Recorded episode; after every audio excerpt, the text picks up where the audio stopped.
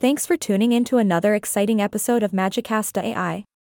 I'm your host, and today we have a special guest who will be sharing some magical insights on vocal techniques for tenors. Please give a warm welcome to our incredible interviewee. Hello, hello.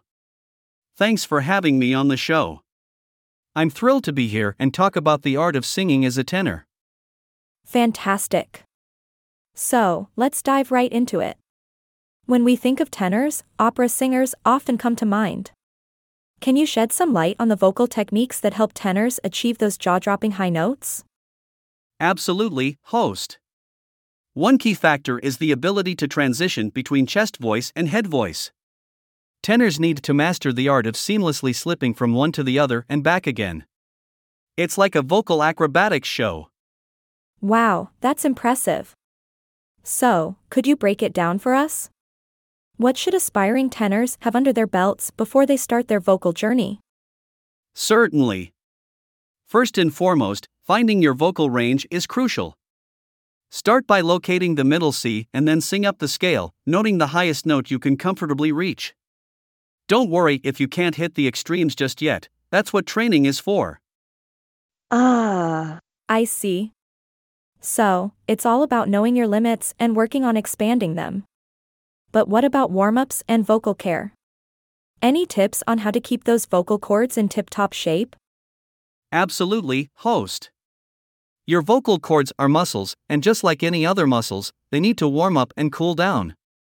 So, make sure to do some vocal exercises before and after singing.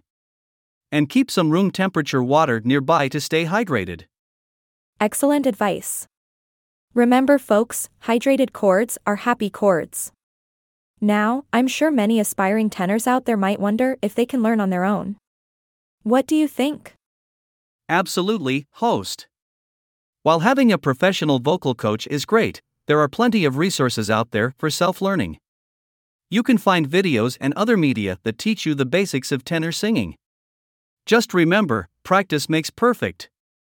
Indeed, nothing can substitute good old practice. By the way, have you ever tried singing in the shower? It's like a concert hall in there. Ah, uh, absolutely. Singing in the shower is not only fun but also a great way to warm up those vocal cords.